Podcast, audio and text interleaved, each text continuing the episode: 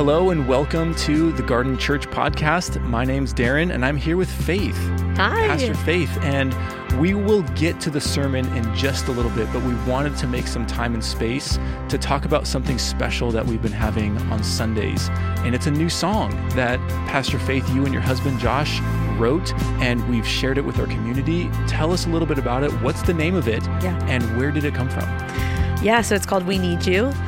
Um, and I, I'm going to root this in 1 Corinthians 2 when Paul says, My message and my preaching were not with wise and persuasive words, but with a demonstration of the Spirit's power, so that your faith might not rest on human wisdom, but on God's power. Um, the, the first thing that was written for this song was the beginning of that bridge section that says, We don't need better plans, we don't need clever thoughts, we need your Spirit, oh God. We don't want the wisdom of man. We want we want a display of God's power, which is really what the world needs. They don't need to see a show, or even in the area of worship, they don't need to hear good music. They need to see a display of the power of God. So it came from that heart cry, and then the beginning of the song kind of sets up this space where we invite Holy Spirit. We open our hearts. We clear out all the distractions, the things that get in the way, and then just simply cry out for more of him. And it's this this longing to be a, a space where the spirit would rest mm-hmm. as a community. Yeah i love that. That's such a the heart and core value of garden church. Exactly. Knowing that the spirit is present like he's welcome to the party and we get to celebrate. And i so appreciate the beauty and creativity that you've been cultivating, not only with worship, but just something that we can invite the rest of our community into. And, and it's so cool when, when uh, in the recording of this song, it's the first time that we shared it, and it's like people have been singing it for weeks. Yeah. and it was just such a cool thing to experience. And so we're so happy for those of you that have experienced that with us on a Sunday morning, and we want to see just more original songs being birthed from this place um, that you're talking about, just being saturated in the Holy Spirit. So we are welcoming you to stick around after the sermon where you can hear a live recording of the song We Need You, and I hope it blesses your heart.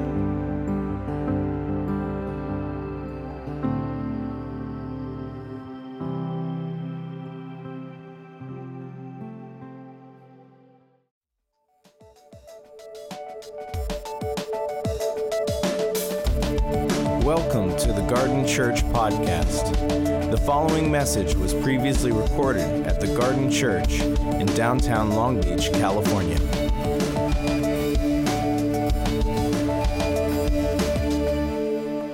Okay, Ephesians chapter 2. If you have a Bible, go to Ephesians chapter 2. Finishing a series called Yes, You. And I think it's been a great series. It's been a short four week series. Um, over the last couple of weeks, we've been looking at the identity statements that Paul gives to the church in Ephesus. Um, the first week, we said, uh, You are a saint. Um, the second week, we talked about you being a work of art. Um, and I said that, that that talk was really a part one of a two part series. We're going to finish that, that topic today. Um, but last week, Bill talked about you being a temple. You are a temple. And today, we're going to talk about uh, you are an artist. And um, what I love about this passage is that it is, it is true. Um, and it's going to take some effort to get there, but I'm excited to sh- finish this series, and because what God says about you is what's most important in your life. So let's just jump in to Ephesians chapter 2. We're going to look at what we looked at two weeks ago, this passage in verse 1 um, of chapter 2. I'd love for you to read it with me. We're going to um, we're gonna look at the passage, find out what the word is, uh, and look at what Paul's kind of what he implies in his mindset, because he's speaking from a Jewish perspective. And then we're going to c- come all the way back around and look at the implications for us being artists today in our everyday life. Is that cool?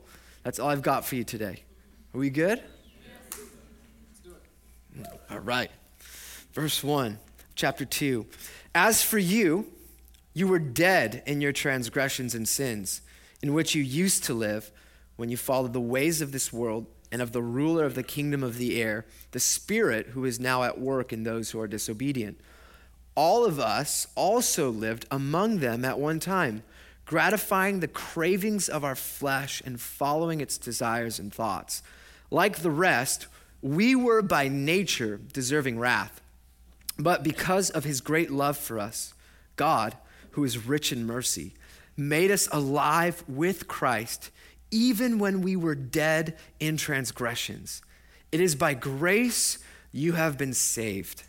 And God raised us up with Christ and seated us with him in the heavenly realms in Christ Jesus, in order that in the coming ages he might show the incomparable riches, riches of his grace expressed in his kindness to us in Christ Jesus. Is that good news?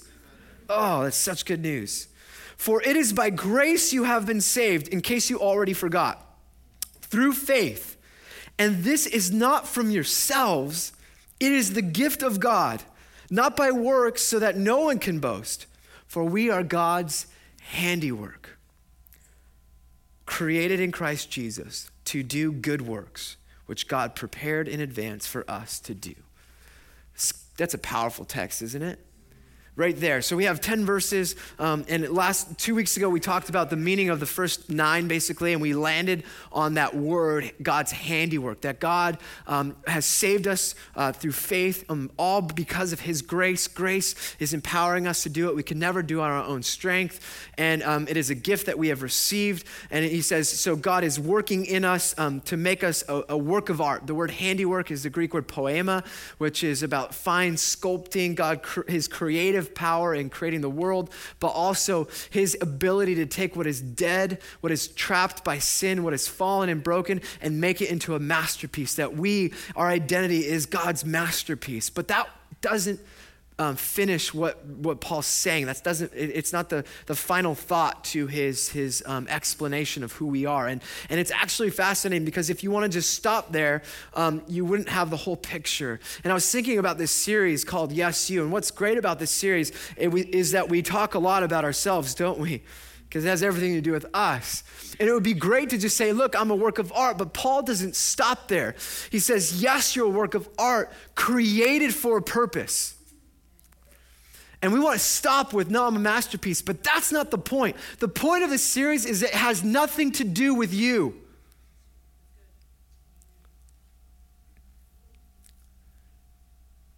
It has everything to do with what God's trying to do in this world.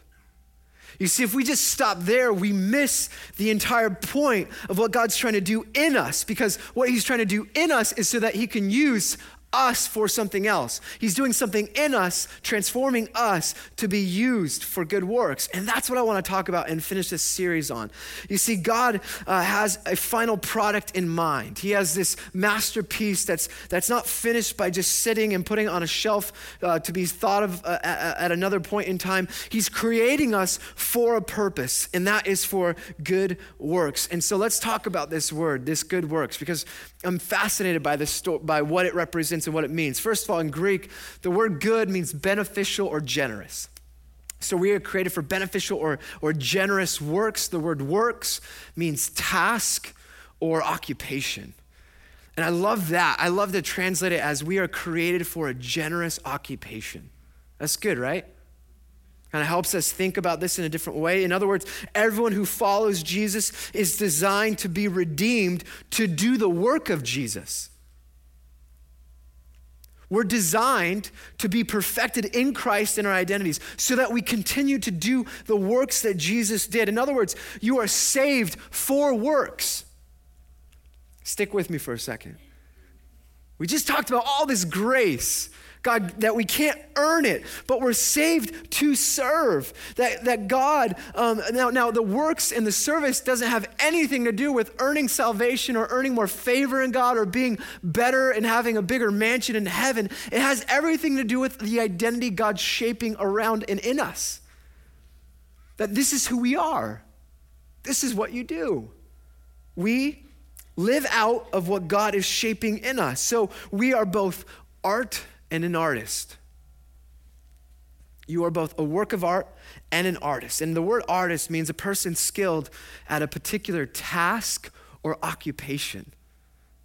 A person skilled at a particular task or occupation. We are created for good works, generous occupation. Now, I know this doesn't fully kind of make sense quite yet, but this is where we're going. Um, what does Paul mean by this? To understand what he's getting at, we have to go into the mind of Paul. And he's writing from a Jewish perspective. And he has two assumptions, I believe, that make him, um, and uh, what actually, he has two assumptions that empower him to stay, say this for the church. And it's all over the New Testament this idea of good works, created for good works. And it's not in opposition of, of, of being saved by grace, it's in alignment with it. So, these are the two assumptions Paul's writing with. The first assumption I want to go into is that Paul has an assumption on what it means to be human. And that assumption is played out in this text. His assumption on what it means to be human. And his second assumption that he carries is, uh, is central to the Jewish community, and that is what does it mean to keep the commandments of God and live in obedience to the Old Testament? So these two assumptions are playing into this. Are you with me? Okay, so we're going to go on a quick tour to understand the mind of Paul. So go to Genesis 1. This is going to help us understand what I'm talking about when we talk about good works and what does it mean for you to be an artist what does it mean for you to live um, out of the truest sense of self so that you are empowered to do good works? It all comes back to two things I believe that you see in Scripture. And one of them is what it means to be human, and the other, the Old Testament understanding of what it means to fulfill the commands of God. So, Genesis chapter 1, verse 1. Um, in the beginning, God created the heavens and the earth. So, the first assumption we have to recognize is that Paul believes that God created the heavens and the earth. And so, with that comes all sorts of implications. It comes uh, all sorts of implications on what it means to be human. Now, look later on in this passage, Genesis chapter 1, verse 11. I'm just going to kind of read this and we'll, we'll pull out our, some, some information. Verse 11, God's creating um, uh, various things in the world, light, and then he separates the water and the land. And then he says in verse 11, then God said, Let the land produce vegetation. Circle the word produce. Maybe it says sprout. Seed bearing plants and trees on the land that bear fruit with seed, seed in it according to their various kinds. So, Genesis 1, verse 11, God creates the heavens and the earth, and now in 1, he creates vegetation with plants that have the ability to create other plants. So, God's creation is now going somewhere. This perfect environment has the capacity to create and produce life. You with me? Okay. Maybe. Verse 26. Then God said, Let us make mankind. By the way, can we just, the word for produce is a great word, dashah. You want to say, uh, you want to learn some Hebrew words today? Dashah. That's a good one. We have bara to create. Poiema is the Greek counterpart. And now the, Greek, the Hebrew word is dashah. I love these words. You're going to love them too one day, maybe. Um, let us make mankind in our image, verse 26, in our likeness, so, God, um, so that they may rule over the fish in the sea and the birds in the sky, over the livestock and all the wild animals, and over all the creatures that move along the ground. So God created mankind in his image. In the image of God, he created them, male and female, he created them. God blessed them and said to them, Be fruitful and increase in number, fill the earth and subdue it rule, there's that word again, over the fish in the sea and over everything. And so, a lot of yada, yada, yada, yada. But those are the words I want to focus on is that we have God creates humanity and he says, rule over them and subdue the earth. These two words are really important. To rule is radah. That's a good word, radah. All right, class, let's do it again, radah. What did you learn on Mother's Day? Radah, it means to rule. And, um, and subdue is kabosh. It's a good one. And, and it, rule and subdue, it, what it has to, uh, what it kind of means is to have responsibility over and stewardship. So, in this perfect environment that begins to take off with, uh, uh, with, with plants creating new life, it's beginning to go somewhere. Humans are blessed by God to, to have responsibility and to steward creation. Or what you could say is God, in the beginning of humanity, or in the beginning of the story, invites humanity to care, participate, and steward creation. Or another way you could say it is God partners with humanity to create an environment for the world to flourish. This is how the Hebrews see what God does in Genesis 1 that God empowers humans to be human, is to partner with God in the, the cultivating, the creating, the arranging, the working, the uh, uh, uh, blessing of creation, the steward, caretaking of creation, where you begin as a human to create environments not only for other humans to flourish in child, raising up children, increase and multiply, but for the rest of the world and the earth to flourish in perfection. This is what is implied over the garden. Are you with me? So to be human is to work with your hands, is to create, is to arrange and bring order. We could talk about Adam and, and how he names the animals. It's, it's, to, it's, to, it's just to, to possess the things that God possessed. That's what it means to have his image and likeness. It, God blesses you to create and steward and organize and have responsibility and to work in perfect relationship with him. This is what it means to be human, to, to dream up of uh, sustainable communities and environments. Isn't that interesting? That from the beginning we were designed to create sustainable environments for the world to flourish. Are you with me? To be human is to create, is to steward, to care. And, and, that's what it was designed to be in the first place. So that's the assumption that Paul brings into understanding what it means to be human. To be human is to work, is to create. It wasn't this place where we just sat around doing nothing. There was activity, there was life, there was, there was beauty being cultivated and created. Are you with me? I can, I, are you with me? Let's do a little more. All right, I'm feeling much better. Okay, so that's the assumption that that world didn't last. Did it? Did it last? Do we? No, it didn't. So it fell, and uh, it became. It was destroyed because of sin. Now, what happens later on is um, God chooses a, a community, a group of people to redeem this world. Okay, and this is really important because it's all going to come full circle. So Paul selects um, the, the Israel, I'm sorry, God selects the Israelites and says um, in Exodus 19, go there real quick. Let's look at this verse. Exodus 19, he calls a group of people to partner with him in the renewing or redeeming of humanity. Okay, so it begins in Exodus, and this is what happens. Verse uh, Exodus 19, verse 4. God says this to the recently um, uh, delivered people of Israel. He says, You yourselves have seen what I did to Egypt and how I carried you on eagle's wings and brought you to myself. Now, if you obey me fully and keep my covenant, which is the summation of the, the commands of God, 613 laws in the Old Testament, the Mosaic Law, if you keep that covenant, um, then out of all the nations you will be my treasured possession. Although the whole earth is mine, you will be for me a kingdom of priests and a holy nation. Now, holy nation means to be set apart from all other things um, for the sake of being put on display. So, in the way that the Israelites were to live, they were to live in such a way that the rest of the world would see that there was God. That's what it meant to be holy. And a priest is someone who intercedes. They intercede on behalf of God to the rest of people and on, on behalf of people to God. Does that make sense? So their vocation, their occupation, was to represent God on earth. And how did they do this as a people? By keeping the commands of God. Are you with me?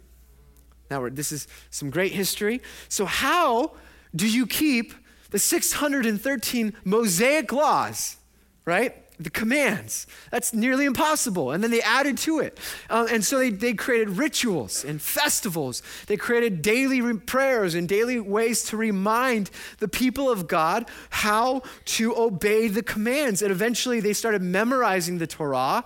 Um, and so they would train them in schools and educate them. But the way that the Jewish community saw themselves living out the commands of God was through walking with God day by day. This is from the uh, Hebrew perspective. The way you fulfilled the command was through uh, what was called mitzvot. Mitzvot. You can say it's another Hebrew word. We're learning all sorts of Hebrew. Mitzvot. And it's a word that means commands, but it's a word that came to mean good works. So, how did a family in the Old Testament learn that they or know that they were walking with God day by day, fulfilling all of the commands through daily opportunities of mitzvot, daily opportunities of good deeds, good works.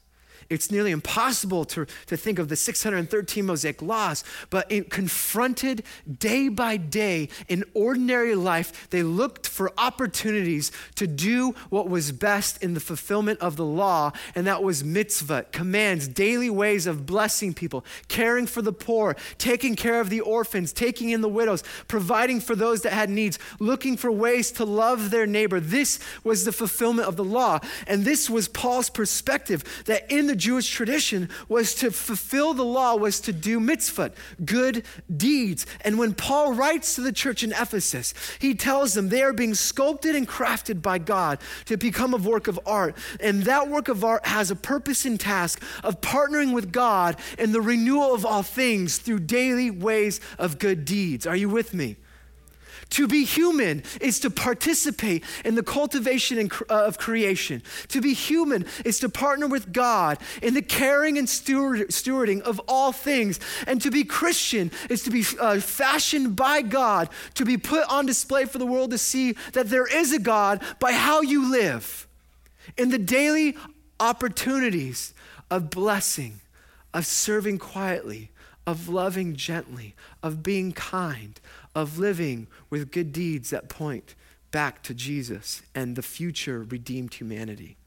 Are you with me? You are an artist. An artist is good at a specific task or occupation. You become specialized in blessing people, serving people, loving your brothers and sisters that are not easily lovable, by giving, by forgiving, by being the kind of person that in regular moments shows patience and gentleness and stewards the gifts and resources that you have so that you put God on display by how you live. This is mitzvah. This is good deeds. This is what it means for you to be an artist. And this is all over the New Testament. Hebrews chapter 10, verse 24. It says this. Let's see if it's in there um, Hebrews chapter 10, and let us consider how we may spur one another on toward love and mitzvah, good deeds. Go to the next slide. Um, you have in James chapter 2, a very famous passage. Whatever, what good is it, my brothers and sisters, if someone claims to have faith but has no mitzvah, good deeds? And go to 1 Peter. I love this one. This is probably my favorite one. Live such good lives among the pagans, those that don't believe, that though they may accuse you of doing wrong, they may see your good deeds and glorify God on the day he visits us. In 1 Peter, Peter is writing to a group of Christians that are being persecuted by uh, uh, the emperor named Nero, whose uh, nickname was the Antichrist or 666. Just so you know, we don't have to get to Revelation. He was called that in uh, first century uh, Palestine And the Roman Empire, just so you know. And so, what you dealt with with Nero is he blamed the Christians for a fire that took place in Rome. And so, he was killing Christians for their faith. And the way he would kill them is sometimes he would dress up as a beast and leave them locked up in a cage and nibble on them, hence the beast. Um, other times, he would light his garden parties um, with, with Christians on stakes, burning them alive. And Peter says to them, the people that are being killed for their belief, go go back to that passage. Live such good lives so that when your life is full of compassion, the next, go back one slide, please. Life is full of compassion, full of kind acts of love, that when they accuse you, who's accusing them? Nero, of doing wrong, they may see your good deeds and glorify God. In the midst of persecution, by how you live your life, there will be evidence towards the good things that you've done. Are you with me? So, what Paul gets at and what the writers of the New Testament is that your faith is demonstrated by your actions. Now, again, we're not working to please God. You're not working to earn a favor from Him. It has nothing to do with that. You can't do anything. That is a gift from God. But as a result of salvation, we now learn to offer our lives back. And one of the ways we offer our lives back is to give generously to others, to support others, to be gracious, to be good at being blessing machines. Are you with me? We become good at, at action. We should be able to be the first ones to respond to Nepal, the first ones that respond to crisis, the first ones to welcome in the hurting, and the broken, Christians, because that's what God has done for us. And as a result of that, we give it back That's what an artist does as a Christian. That's what it means for you to be an artist, to be good at doing the things that Jesus did and is continuing to do. Are you with me? God is crafting you to live a life in such a way that it reveals Jesus because we are both art and artists. An artist is a person skilled at a particular task or occupation, and our task is the greatest task of all, continuing to partner with God in the renewing of all things, in the healing of the world. We become practitioners of the kingdom of God. You could say it like this the world is our canvas. Our time, our money, our talents, our gifts, our skills, and our energies, our colors of paint and brushes. And God says, Go make beauty. Go create art. I'm creating art through your life. Now go and do that for others. We get to creatively participate in the way that God is renewing the world. This is good news. This is good news, right? It's challenging.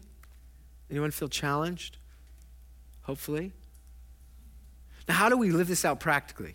I always want to go there. I was thinking about this. This is a great, just I could just end there. We could food for thought, walk away.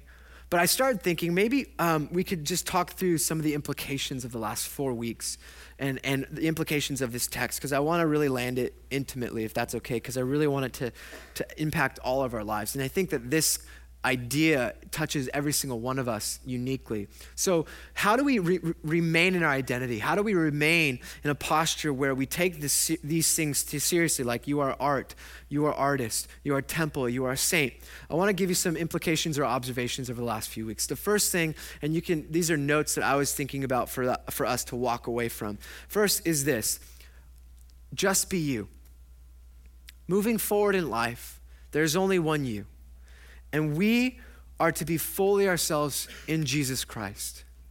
If you want to learn to live the most vibrant life you can, you have to follow Jesus. And the only person that can follow him is you in your life. You have to be honest with where you are, with who you are, and what it is that you truly are. You have to accept your limitations, accept the seasons of life you're in, accept the strengths and weaknesses you have, and invite the Holy Spirit to teach you how to be you well. Is that good? Invite the Holy Spirit how to teach you to be you well. We don't need more Darrens. We need you to be you. That's good news. You don't have to be anyone else. You get to be you. And then you learn to give all of that away because life has nothing to do with you. Jesus empowers you to be the best version of you there is. Jesus empowers you to be the best version of you there is. That's what this series teaches us. So just be you. Second thing I wanted to encourage us today. Remember, who you aren't isn't interesting. Remember that during, our first talk? We spend our lives comparing ourselves to other people. We spend our lives looking at what we've messed up, what we haven't done, who we aren't, what we don't have, and that's not interesting. And when I think about learning to, to become an artist in, in Christianity with the language that we're using, to do good works. I think about you examining yourself, accepting who you are, accepting who I am, and then learning to live out of that without apology, without comparison. It's good news. So if you were to ask my wife, hey, Alex, would you come up and preach a sermon or do announcements? She would have a heart attack, a literal heart attack. She would hate with passion having, having to prepare to come up on stage and give, uh, give a, any type of announcement or speech or, or sermon. And that's just who she is. Um, and, and, and, maybe she'll do that one day. But if you were to ask her, hey, Alex, would you organize a, you know, a community group service project for 50 people? She would not only organize it, she would, she would execute that to a T. She is great at organization, at something called follow up. I don't even know what that is. She's great at those things and emails and all sorts of stuff because she's got that gift. Who she is, is she's able to do that because that's fully her. And if she was told that to be Christian is to become like your husband, and stand on stage and preach, or if she was told to, you have to be like other pastors' wives who, who do other things that you're not doing, it would, be, it would be killing who she really is. Wouldn't you agree? Her task is to discover who she is in Jesus and own that and say yes to that and no to all the other stuff. The same is for me. I think about preaching, and there's so many great preachers out there. And, and as, as soon as I started realizing I don't want to be them, I want to figure out how to be me, I started becoming a better preacher. What, now, that's, that's Christian stuff. What about where you are? Because here's my, my third point. This is really important. It just leads into this. Remember, whatever is true for Christianity is true for humanity. Do I have that down? Whatever is true for Christianity is true for humanity. This is so important, and this is maybe a mission of mine, is to recognize that we got to get rid of the secular sacred divide. We have to eliminate the need for Christian labels. Okay, can we just say that? Because I hear people talking to me like they're, they're business people, and they're like, well, you know, I really want to do the, the real ministry stuff. You know, one day I'll make enough money and then I can really go into ministry someday. And what do they just do? They just disqualified all the work life they've been a part of. Maybe they're running a business, and, and what they see in their mind is that, oh, this is se- secular stuff, and the real ministry is when I go to church and do this other thing. No, absolutely not. There's no divide. This is a ministry. And some of us are so good at making lots of money. Praise God. And that doesn't mean necessarily that you have to give it all away. It means you have to steward it. And maybe you steward it in a way that makes more and more and more money. And yes, you use it for the kingdom, of course, but use it in a way that empowers life because God's given you gifts and you're recognizing, I'm a great businessman. I'm going to be that fully, or an engineer, or a teacher, or can we talk about this? Or a stay at home mom. I think we live in a society that says two things. Either you have to, as a, as a woman, you have to get there, or, or some, of us, some of us see that, oh, well, um, you're not really working. And so there's like this tension that I've seen my wife experience, but where, where you live in this world where it's like you should be with the kids or you should work, and there's this divide. And it's like if you have the blessing to be a stay at home mom, can you just be that and raise children that love God and be fully present when you're, when you're doing the task that God's called you to do, wherever you are, whether you're at, um, at the coffee shop, whether you're at a park, whether your, your kids are napping and you're, you're preparing meals for someone else, or if you're a mom that works as well, can we just own that and be fully yourself and not compare and just say, Yes, God bless you, and do it as a ministry? Is that good news? Just calling it out, even the playing fields. We honor the full spectrum of humanity. And if it's true for Christianity, it has to be true for humanity. And so as we think about doing work, I'm not thinking, all right, guys, let's let's set up these new ministries for you to do at the garden. I'm saying, no, no, no, no, no. What is God giving you? Who are you made to be? How are you using this for the glory of God? Teachers, in the way you educate people, business people, it doesn't matter. The spectrum is there. The possibilities are en- endless. The invitation is to invite God into your life and see what He wants you to do with your work, with Him, and doing good things. That's it. You with me? All right, I'm just, I'm still going. I'm not done. Gosh. Oh, man. I think also, as a side note, as Christians, we should be the most creative people in the world.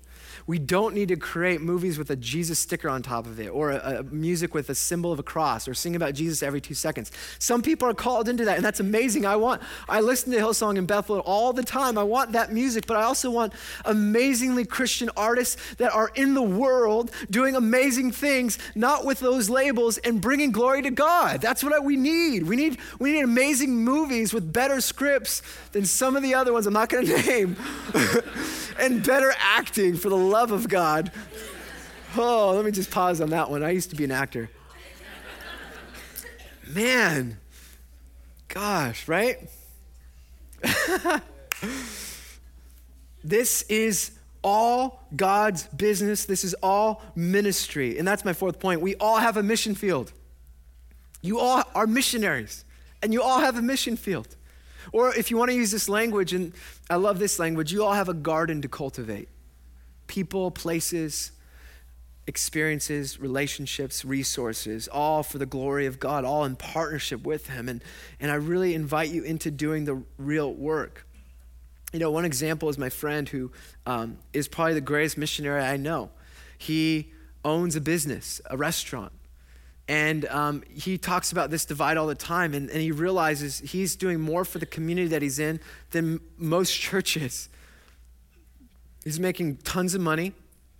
He's hiring tons of people that normal businesses wouldn't hire because he sees that as part of his ministry.